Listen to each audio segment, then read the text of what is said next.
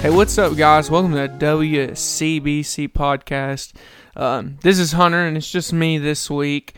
Josh and Alan are not here. If you guys remember last week, we talked about that this week's just going to be a little bit different. Um, we weren't able to record a full session for this week, but we are going to have kind of a short session, and it is just me. But I do have somewhat of a guest here with me. I've got Drew. Drew, you'll say hey. Hello.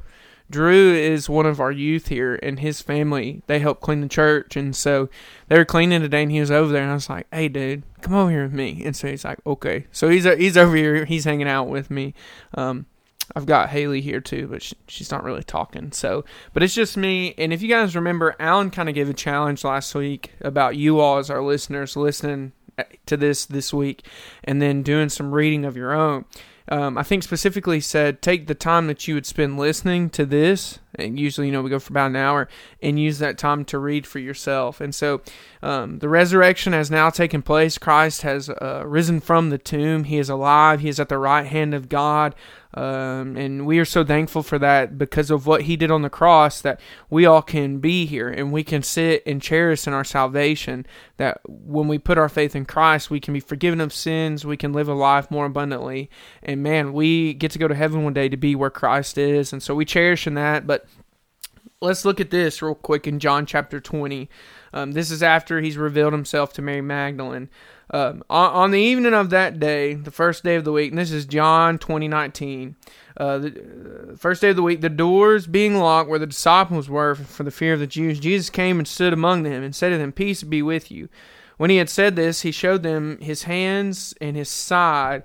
Then the disciples were glad when they saw the Lord. Jesus said to them again, Peace be with you, as the Father has sent me, even so I am sending you. And when he had said this, he breathed on them and said to them, Receive the Holy Spirit. If you forgive sins of any, they are forgiven them. If you withhold forgiveness from them, it is withheld. And then we read about Thomas. Now, when we look at this, in verse 20 or in chapter 21 it talks about that jesus appears to his seven disciples again. He eats with them and stays with them. But then once we get out of the book of John and we get into the book of Acts, we read about how the promise of the Holy Spirit is going to take place. Um, when you look at this, let's see, like in Acts 1, verse 5, for John baptized with water, but you will be baptized with the Holy Spirit not many days from now. So he said the Holy Spirit's going to come, which will take place in Acts 2, but when we read in Acts 14, 15, and 16, that's where Christ would talk mostly that the Comforter is coming. So in Acts 1, we also read about the ascension. We read where it says, This Jesus will come to you in the same like manner. And then we see what happens in Acts chapter 2. And one thing I love is, you know, when Jesus resurrected from the grave, he appeared. When you read in 1 Corinthians 15, it says to about 500 disciples, witnesses, and he appeared to them. But after he resurrected, he appears to all these people to reveal himself he promises and tells the disciples, saying, Hey, you need to go wait, the Holy Spirit's coming. And then we get into Acts chapter 2. So we want to challenge you guys this week.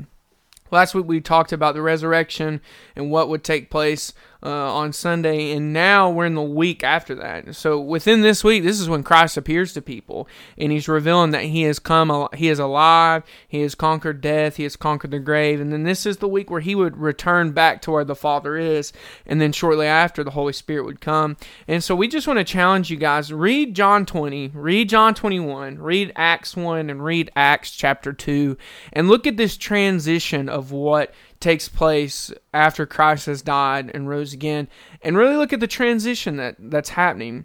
And, and one thing that I love is if you will accept this challenge and you will read it and you will study it for yourself.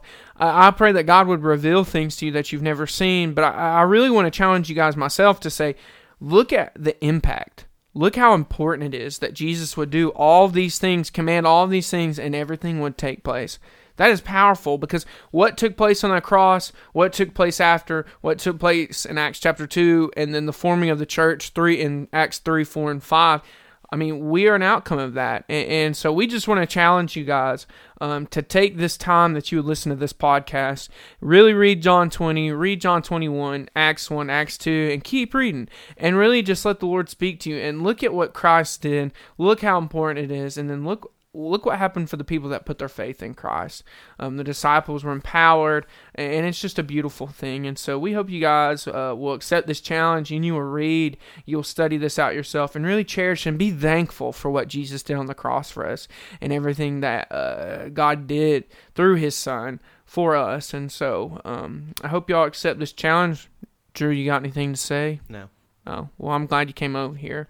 Um, and so that's what we have for you guys this week. I hope you guys will accept this challenge and you will listen, um, you will read, and uh, really dive into the Word of God. We love you guys, and uh, we'll be back to normal next week. We'll continue in the spiritual gifts. Love you. Peace out.